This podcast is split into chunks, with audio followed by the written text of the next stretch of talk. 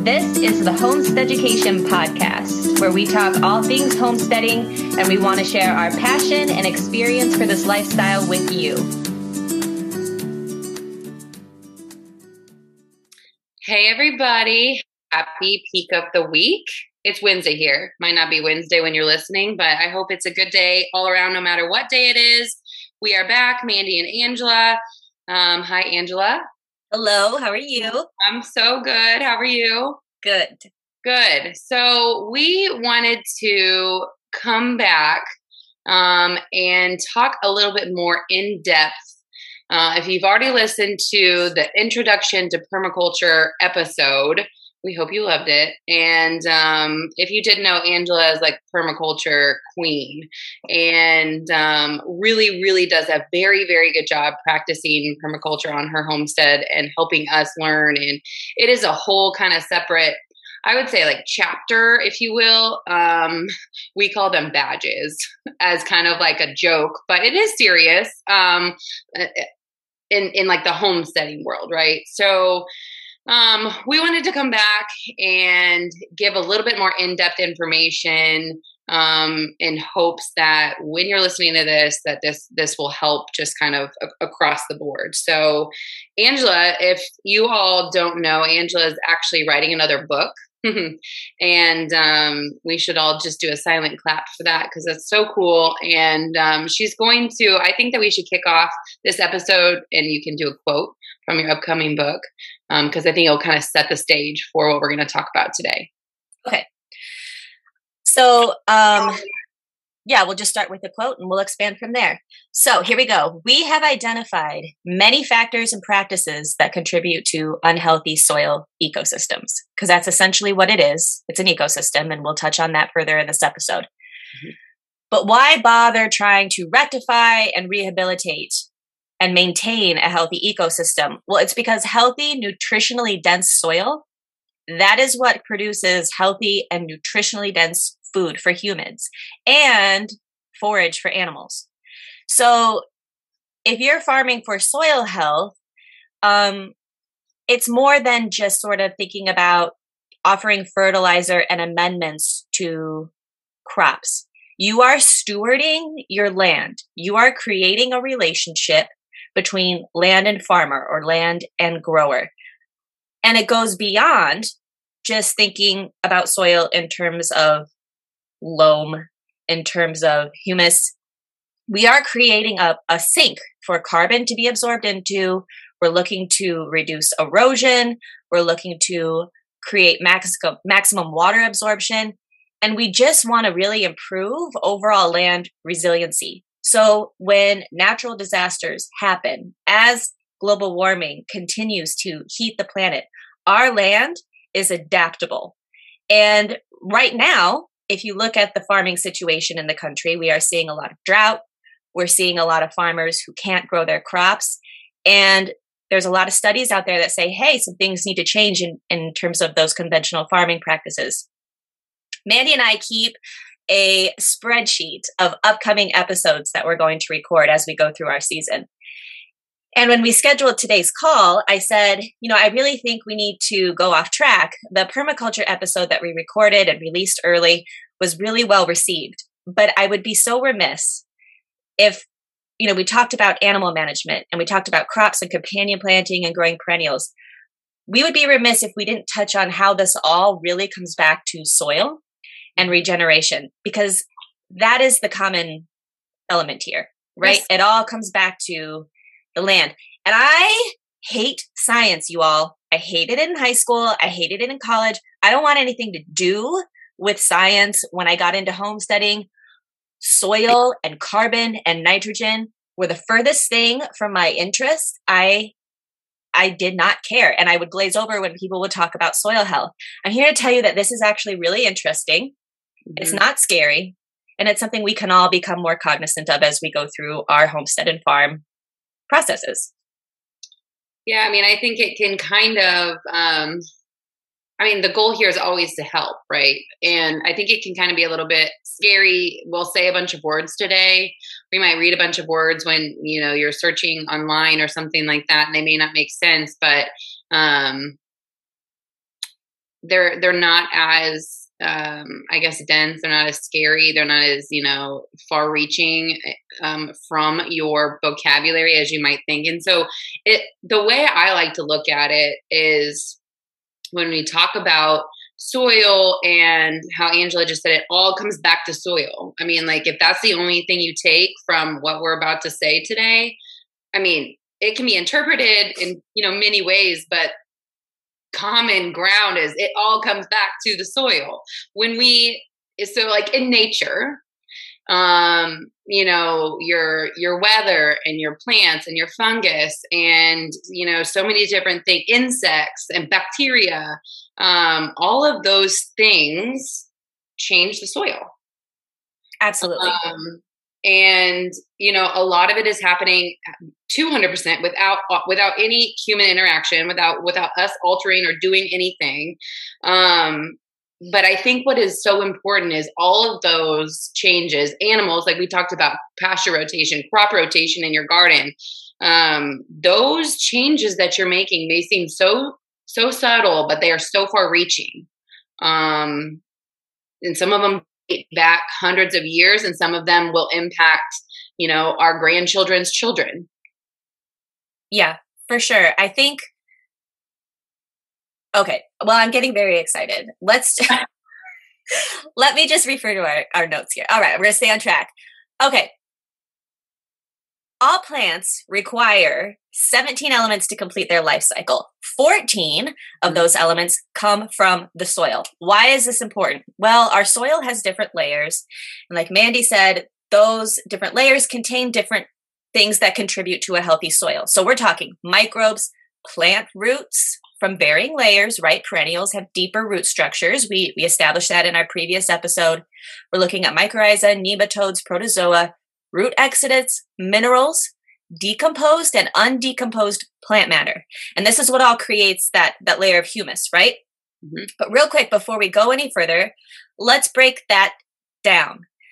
First, let's take a look at soil layers. On the very top of, of the earth, on the crust, right? Where you walk, where your feet set themselves, the grass, um, the gravel. That is horizon O. It's easy to remember that very top exposed layer. Just think of organic material grass, logs, decaying material. Your topsoil is directly underneath that. So we're talking like just a couple of inches, mm-hmm. very shallow root depth. Um, that is now part of a different horizon. That's called Horizon A. And the reason that we need to know this Horizon A is because something very important takes place here. This is the rhizosphere. What is a rhizosphere? A rhizosphere is a layer of soil where just picture where roots of your crops, your plants, your perennials, that's where they meet the soil. And that's where this whole amazing ecosystem takes place because this is where the microorganisms interact with the roots. We'll talk about those, um, those microorganisms in a second. Let's finish our soil layers. So we have horizon O on top, a couple inches of topsoil, horizon A. Underneath that, we have horizon E, that's a layer of leached minerals and organic matter. Then we have B, which is going to be your subsoil, your minerals, and your salts. Salts. We're getting deeper now, very deep. We have horizon C. That's parent material. Um, decaying logs that have been there for ages and haven't completely broken down yet. Rock. And that is before we get to horizon R, which is bedrock. I don't know why these things are labeled the way they are. I don't know why they don't go in alphabetical order. O, topsoil, A, E, B, C, and R you have anything you want to add before I move well, on to the vocab? I mean, uh, I don't know why they're not in order either. It's always bothered me, like when we always bothered me when, and I am not uh, typically a person that is bothered by things like that. Um, but it, it it is. I think that's that's the confusing part to all of this. So I think that um, you know what I do want to add is all of these. So you you give all of these layers, right? And mm-hmm. um, there's and I'm, I'm kind of switching gears just a little bit to try and maybe tie it in for folks that are like holy shit this is mm-hmm. so over my head already like i don't mm-hmm. know what they're saying so um for example when we garden we're gardeners mm-hmm. um we talk all the time about amending and whatever and you know and and what the purpose of that and i think that the, an easy way to look at it is um a lot of times you have you can you pick up your soil right? Or you, you go to your raised bed or you go to your plot of land and you can pick pick it up. And a virgin soil if you will um, is either going to be way too light or way too heavy. And essentially that typically is because it is it's not layered with all of that organic material. It's never been amended. It's just been sitting static for so long. Um, things haven't been rotated. Animals haven't been there. You know, there's not all. It's not nutrient dense. And if you try to plant something there, it's not going to grow very well. So a lot of us, um, if you do any type of research or something like that, you will see if you want to establish a brand new raised bed, a lot of people will just go out and dump straight like black soil in there and maybe put a bag of compost on top and um, have you know subpar results. You want to do things so the natural what angela is saying is uh, out in the earth if something is you know a healthy ecosystem if something ha- you know is well established and what we want to see is logs and leaves and particles of rocks and you know other or poop you know like other organic material in there. So you'll see folks that will go make a raised bed and this is just trying to be maybe a visual example. Put leaves in there put rocks in there in the bottom you know put logs in there. All that is going to you're you're basically creating a little ecosystem that is going to continuously improve. You will see year to year changes potentially in your plants, but it is it is the best way to start. So that's that's kind of like a visual example I think of when I think of like the layers if you want to try and like recreate it without, you know, digging far down and a hole in the dirt to see all these layers. Create them yourself. Yeah, it, it mimics culture. Like in a raised bed, if you wanted to fill a raised bed, you would do rock, then some logs, twigs, leaves right? You would do compost you would do some dirt you would do all you all kinds of things that would go in there. It's not just ever straight soil because the reason for all of this this is mother's nature's design. If you were just to plug plants into straight dirt that is organic matter right? Mm-hmm. that's been broken down. That's what the plant feeds off of. Well eventually the nutrients from that material is going to run out but if we put something in there, like leaves, logs, things that are going to break down, they're going to continue to release nutrients into the soil over time, which then reduces the need for synthetic fertilizers. We talked about this layer called the rhizosphere. And if you're going to take anything away from layers, this is where we're really focusing on today. The rhizosphere, if you remember, is underneath our, our top, not the topsoil, but like the crust, right? The grass, the, the layer of earth that we walk on. And it's the layer where microorganisms interact with the roots. The reason we're consumed with this is we need to talk about two main elements in order to really understand the nitty gritty of soil health. We need to understand what mycorrhiza are and microbes. Mycorrhiza are beneficial fungus that surround roots. So if you picture like a strawberry root spread out, you would have like this halo of fungus around it. And it's a symbiotic relationship the plant has with this fungus. It helps the plant to absorb nutrients. There's a call and response system. So if the plant is seeking moisture, the fungus can understand that and it helps to pull up water. And in return, the mycorrhiza feeds off the plant's like dead sloughed off cells, starches, sugars that that the plant secretes immediately to the surrounding soil. So they're providing each other with something. This is what plants need in order to really achieve optimal growth. We also have microbes. And so if you want to picture like teeny tiny small microorganisms, they do something really cool. They fuse together to create a protective shield around each and every little root follicle. And that creates a preventative barrier against pathogens and harmful bacteria.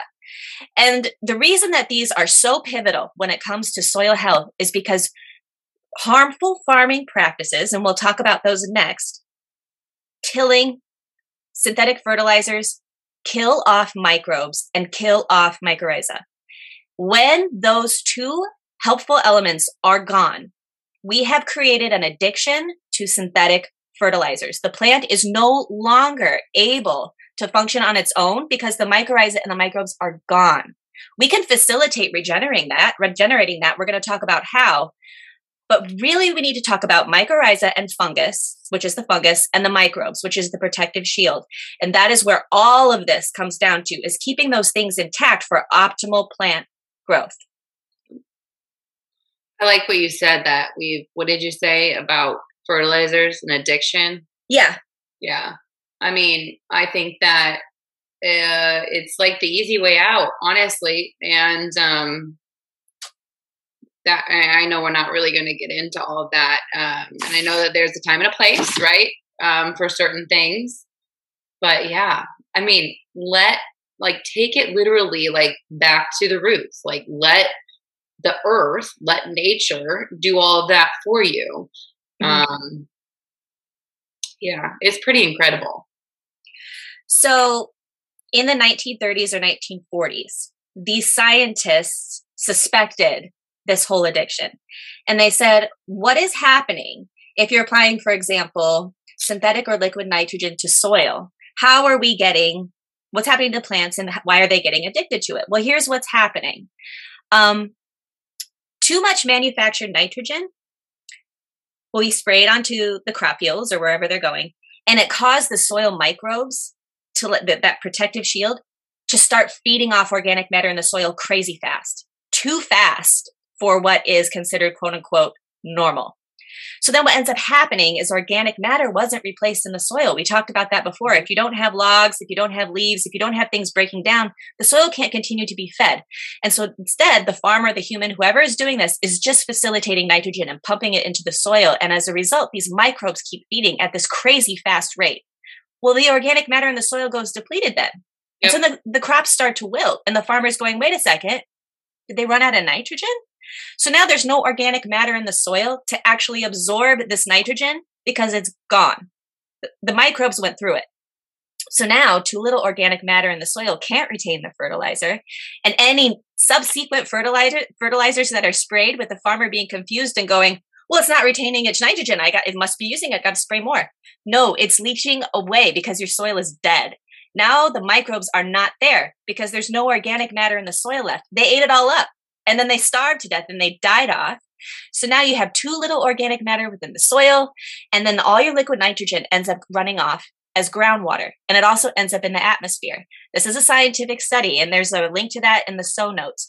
So when we apply synthetic fertilizers, it doesn't matter if they're natural kelp. I've I've used liquid kelp in my garden for years. It doesn't matter where it's coming from. It doesn't matter if it's a chemical. What ends up happening is that you're no longer facilitating the communication between mycorrhiza and microbes and the plants. You're doing it for them.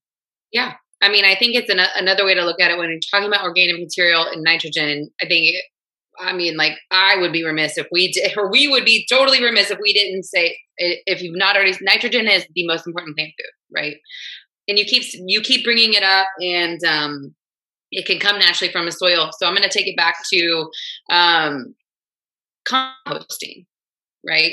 So we talk about organic material, adding it to your garden, adding it wherever, just, I mean, just your grass, whatever. I mean, we're, we're talking a lot about our gardens and things like that because this, you know, it, it is, we're identifying soil types in our gardens and all types of things, and we're gardeners, right? Um, when it comes to your organic material and your compost, the more rotten, the better, right? So you yeah. don't we we talk often about not wanting to add i guess you know fresh manure or you know non decomposed material turning over your compost pile the age of the compost you know all types of things like that.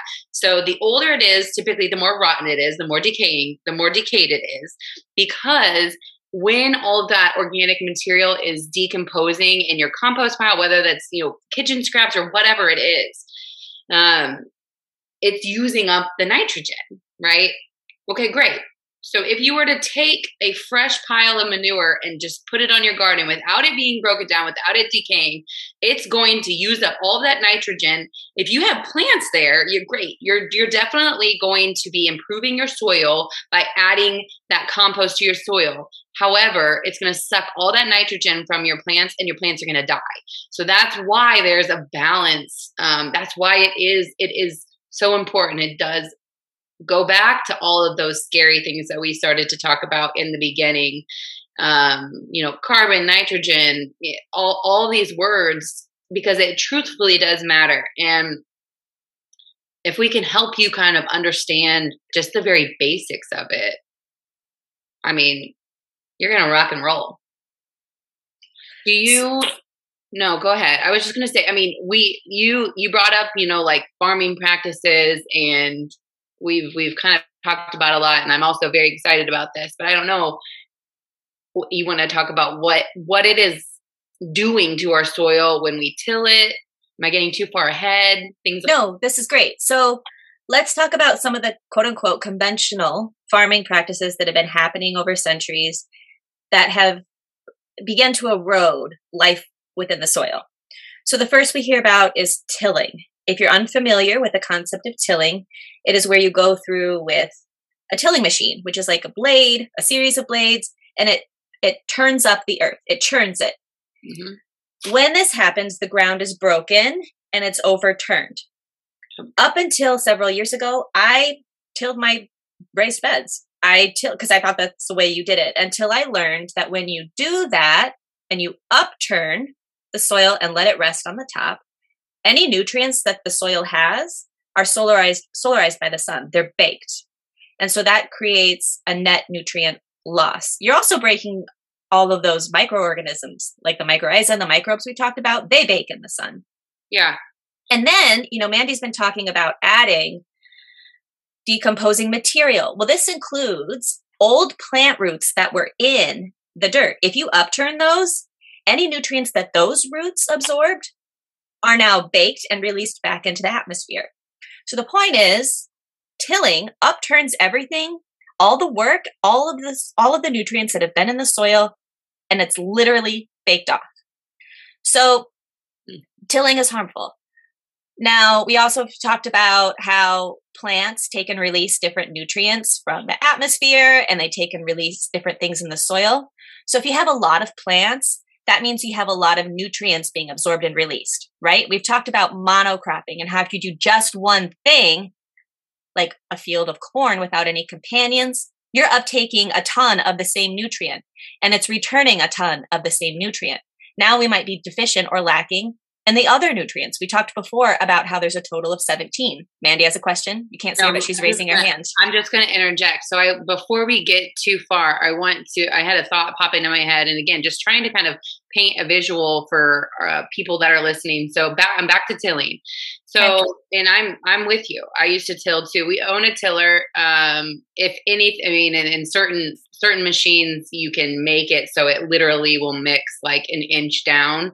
Um, that is not something that i'm going to say don't do. When we're talking about tilling we're talking about like it is it is completely chunking up the earth. Like you're completely like making a brand new plot. You're going inches down. You're you're messing everything up. So when a good I, a good thing i think that again that can help you visualize um, I think that the idea of tilling kind of maybe came about with homesteaders or something like that because you know we think that you know weeds are bad. I get it, um, and and most of the time they are like they they can choke out your plants and things like that if you don't take care of them. Um, I'm here to say that if you have a garden, um, even if you're doing it, you know, tip top, super, you're super duper good. You're gonna have weeds, and that's okay. Um, some weeds are fine, and a good garden will have weeds because you've created that ecosystem. They want to grow there. Okay, so back to tilling. When you go to your raised bed, a lot of times people want like these pristine and clean. I you know like no no weeds no straw no nothing in the garden besides what we would consider like your soil okay? Um so you have weeds in your raised bed. You go out there with a tiller and you till it up you are essentially what you're doing what angela is saying is all of that good good that's a couple inches down you're bringing it to the top and you're pushing the weeds down. So then the weeds they're not going to die. You basically just like planted them again. And now all the good good like angela said is baking in the sun so you're kind of just doing like a rotation the good you're replacing the, the good with the bad if that kind of helps so i want to kind of get out of the mindset of having like a crisp and pristine, I'll show you my garden. Like we have dead cover crops out there. We have, you know, straw that has um, kind of like reseeded some wheat in some beds. And you know what? Under that is incredible looking soil. So you, I, in school, and gosh, for, for a very, very long time, I spoke with this um, old gentleman who's been, I, I don't even, you know, growing food for many, many years, decades. And over the winter, you know, we clean up our gardens and we want them like perfect going into winter. Well, not me. And I learned this from him. He calls the snow, and I've heard it, you know, from other folks, not just him, um, the poor man's fertilizer. So you leave all this stuff actually on your beds or on your plots, and all it's doing is essentially, if you want, putting a protective blanket over all of that good good. And then you you know the snow will melt. You can pull up your cover crops or whatever it is um, pull the weeds then you start fresh in the spring. Don't don't get rid of all of that stuff when you're plant when you're not planting when your garden is essentially sitting dormant. All you know all of the the nutrients that you have worked so hard to create in the ecosystem that you've worked so hard to create over the season it's going to die um, and you're going to continuously start from square one. That's all. I just, you know, I just wanted to kind of paint the picture of the tilling, swapping out the good for the bad. Okay, go for it. Well, and to piggyback off that real quick, there becomes a point where you don't need it anymore. Right. Because if your soil is healthy, it's going to be soft and it's going to be the consistency and look like chocolate cake. You won't need it. There's something that mass farmers can use called a no till drill. And essentially, what it is is instead of upturning the earth in preparation for sowing seed, it slices um, a line uh, it, it, opens the earth. A small line is is is drilled, if you will. The seeds are sown in that line, and then the machine closes it back up. There's no digging, and in fact, you can even do this over cover crops because if you leave the cover crops mm-hmm. to decompose in place, you're now benefiting more than once from what they contribute to the soil. You're not just getting, for example, if you do hairy vetch, you're not just getting nitrogen and whatever else that's absorbed through the roots, and then like clearing it. You're letting the top and any nutrients that it has um, decompose back into the soil. Sow your seed directly into your cover crop. I'm doing that with my pastures this year for the first time. I will no longer be sowing grass. I'm not doing grass in my pastures anymore. I'm doing cover crops that are graze um, forage for animals that feed my soil, provide the crude protein requirements and energy needed for horses, sheep, all of the above. And it's not grass because grass in itself does not offer anything to the soil other than cover and carbon absorption. I want more than that. Yeah. So we can do another episode on cover crops and what you can use for animal grazing and that sort of thing. But okay, moving on. Um, get into perennials, get into companion planting. There's those things, the lack of those things has also contributed to a soil health over the years. People are planting one thing, they're only getting one nutrient, absorbing one nutrient, giving one nutrient back into the soil. Other nutrients are deficient. But I think one of the biggest things that we really just need to touch on real quick is that the animal soil nutrient cycle in many farm situations is broken. We see feedlots with mass amounts of animals and no plants. And then we see crop lots with all plants and no animals. Yeah. But, right? If you think about that for a second, the farmers on the crop lots are bringing in manure or synthetic fertilizers and those crops are growing feed to then come over to the feedlot and feed the animal it we literally broke it and so if you have them working together you can have both you can maximize your space the very forage we just touched on that with forage cover crops the animals are eating those they're creating manure which is going into the soil feeding the soil. The soil is healthier, creates better forage for the animals. It is supposed to be a cycle. Yeah. And I, um, you'll see a lot of times um, when folks will who raise cattle like out on range just for example and then they will turn their cattle out after like corn or something has been harvested. So it is so symbiotic. It's a mutual benefit because then those cattle graze the corn stalks you know the leftover stalks or whatever. Maybe you're still feeding hay or whatever you have to do but then you kick them off and you plant again. And it is it, it's just like it's it's such a benefit.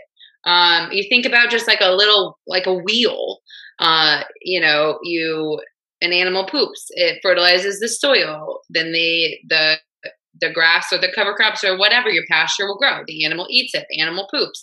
I mean it is literally a closed loop that is forgotten. Well and not if nothing else it's a cost savings to the farmer. Yeah, you're right. not you're yeah. not buying fertilizer. The animals are giving it to you. The animals that you may or may not already own, and then you're feeding the animals with leftover plant remains from Sure. whatever you've Yes. harvested. Yes, work smarter, not harder. Absolutely, you've maximized your space. We only have so much real estate, and you've cut your bill.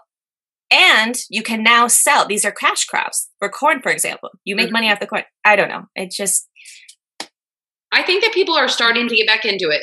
You know, and, and if it if it's feasible, right? So I I um but all too often um you do see uh, the situation, you know, the feedlot type of situations, or you know, the rows of monocrops and things like that, and you the amount of work that then has to go into both of those situations, um, you know, could be rectified a little bit if you can kind of combine them. Um, well aware it's not always feasible, but I think what's important to note is then the stuff that we don't see, all of the behind the scenes work. I don't know. You could eliminate some of it. So I, I'm yeah. Um, hard hard to say, but it is it is truthfully a relationship that we want you to understand um, when we talk about you know, we've kind of talked about it and you touched on it in several episodes rotational grazing, just literally the word permaculture and what that means um, and how that is directly impacting your soil, um, gardener or not, right? I mean, even if you just want a pristine lawn, this this can still definitely apply to you in some in some ways. Um, so when um, I think we should talk about what the a poor soil structure would look like, or you know, if if we it, it can get really we can get really in depth about um, you know amending your garden and, and things like that, or improving your soil quality. And we've talked this whole time um, about organic material and the layers and, and everything like that. And over time, um, and Angela kind of mentioned it when we were talking about the tilling. So you maybe you you had to till or you you tilled at one point, and if you stop tilling and you do all these, I'm gonna you know practices of adding the decaying logs and the organic material and the compost or whatever we want to call it to your garden over time with your repeated applications of those materials you're going to notice um, your once clay ground um, is or your sandy your loamy soil whatever it is it is now you know uh, more water retentive it's more rich those things do take time um so it, I I don't want to, I don't want to, you know, I, I don't want to tell people go do this and it's going to be one season and, and whatever. It's a, it's a continuous practice. Um, and it's an incredible practice. Um, and improving the soil is, is something that we should probably all, you know, pay attention to. So when you go to your garden or you go whatever, and you're, you're trying to identify, um, your your soil types or what what amendments should you do most of the time you're going to see sandy like a clayey or like a loamy soil um symptoms of just in general to you know poor soil quality uh to wet so like you can literally pick up a a handful and squeeze it and you're going to get a ton of information from that. It's either going to have too much water, it's not going to retain any water. It's going to like basically trickle through your hand and make like a waterfall through your hand. It's going to be super dusty potentially. Um, gosh, you recently did on social media did a uh, a very very interesting and informative post about weeds and what they tell you about your soil. Yeah, I think weeds are kind of overlooked, right? A lot of times we look to our crops and we say, well, this is withering or this is turning yellow. Uh, we don't need for our crops to communicate to us. We can just look at the weeds that want to grow there. So, for example, like a dandelion, it has a really long taproot. Uh, a lot of us have struggled to get those pulled up. Well, Mother Nature put that there because she's trying to loosen compacted soil. Yeah. Um, crabgrass, that prefers really poor, dry soil conditions. Often it's going to lack any sort of organic matter it's been used. So you can just look a lot of these things up. They'll be in my upcoming book as well, a whole table of weeds and their indications and meanings. But just go online. If you see Creeping Charlie, just type in Creeping Charlie soil indications. That information is at our fingertips. Um, but also again you can look to your plants your crops for clues we don't we don't want to ignore those either if you're already in the midst of your growing season so a lot of this information can kind of paint a bleak picture, being like, well, how are we supposed to fix a lot of these problems? And I want to be clear I am not condemning anyone for using conventional farming practices. I did myself until I found a different path. And I simply find that this is a work smarter, not harder approach for me and a better fit for my farm. Um, but when you you see a lot of sort of the environmental anxiety, people kind of have this as some a way that I feel that I can do something rather than sit in anxiousness. So for cover cropping, um, look for cover crops for your pastures, your growing spaces for not just winter, but to use as forage for animals throughout the summer. This is going to provide a barrier for, you know, solarization. If bare soil is left exposed, the soil is going to bake it, it's going to dry your nutrients are not going to be blown away by wind. The idea is just to keep your soil covered so it retains all of its nutrients, carbon stays low in the soil, and then you benefit from the plants that are there. Um, you know, different plants we talked about before add different things to the soil. So add more than one cover crop. For when I do my forage for both winter and now for spring and summer grazing, I will be doing an entire pallet. We're talking like seven or more different cover crops because I want my animals to get all the different nutrients, and I want to give all those nutrients to the soil. Plant perennials, plant things that have deeper, more sophisticated root systems that grow lower in the soil. We talked about this in the last episode. Woodier plant tissue and more developed root systems harbor more carbon from the atmosphere. Agriculture gets a bad rap for greenhouse gases in the atmosphere, not if done responsibly. Yes. If we can manage our animals with rotational grazing, return nutrients to the soil by way of their manure, plant perennials, we can absorb more carbon than we emit as farmers into our landscapes. And that is very important as farming practices tend to kind of come under the microscope. Allow your animals to graze rotation style. We talked about that in the first permaculture episode. Mm-hmm. And then just other things. Stop tilling. Amend with compost. Keep composting. Keep adding nutrients to your soil. Leave things to decompose in place in your gardens. Don't pick up every fallen leaf unless you know it has blight or something. That's different. Yeah. Yes. Allow the pill bugs to break things down and companion plant with your cash crops. If you want to grow a field of corn, do it. Just give it something else to grow with so that it can be supported. Yeah, I think we need to get away from the idea of, you know, these pristine garden areas and kind of start to celebrate all of the different layers and what they can offer to the ecosystem you know and it it it doesn't have to be intense i think we think it's actually less intense um, than the alternative. And um, the we we the benefits are just so immense and they're so far reaching and they're so long lasting and um, you're gonna you're gonna notice those things. For sure. So with that healthy soil facilitates healthy crops healthy forage for animals this is part two of sort of the permaculture culture episodes, Kool Aid episodes. I told Mandy is what we should call them. I do want to share a quick announcement based on when you listen to this. It may be too late, but June 3rd and 4th of this year, Mandy and I will be recording a live episode uh, from the Homestead Fest- Festival, which is an event put on by Rory Feek at his own personal farm outside of Nashville, Tennessee. You can get tickets online by going to thehomesteadfestival.com. I'll be giving a talk on permaculture there. So if you're interested in this, I will be there. I will be doing a recording with Mandy. And uh, Annette from Azure Farm and I have a cookbook. We'll be doing a talk on garden to table eating. There's going to be live music. Uh, Kevin Costner and his band will be there doing a program called Tales from Yellowstone. Um, if you don't know Rory Feek, check him out. He is a, a, country music artist as well. It is a quote unquote, they've dubbed it a weekend of music and meaning. And it is just to inspire folks to get out in the dirt and homestead. And, and I think I can speak for both Mandy and I that we are absolutely honored to be asked to be a part of it. Yeah. Oh, yeah.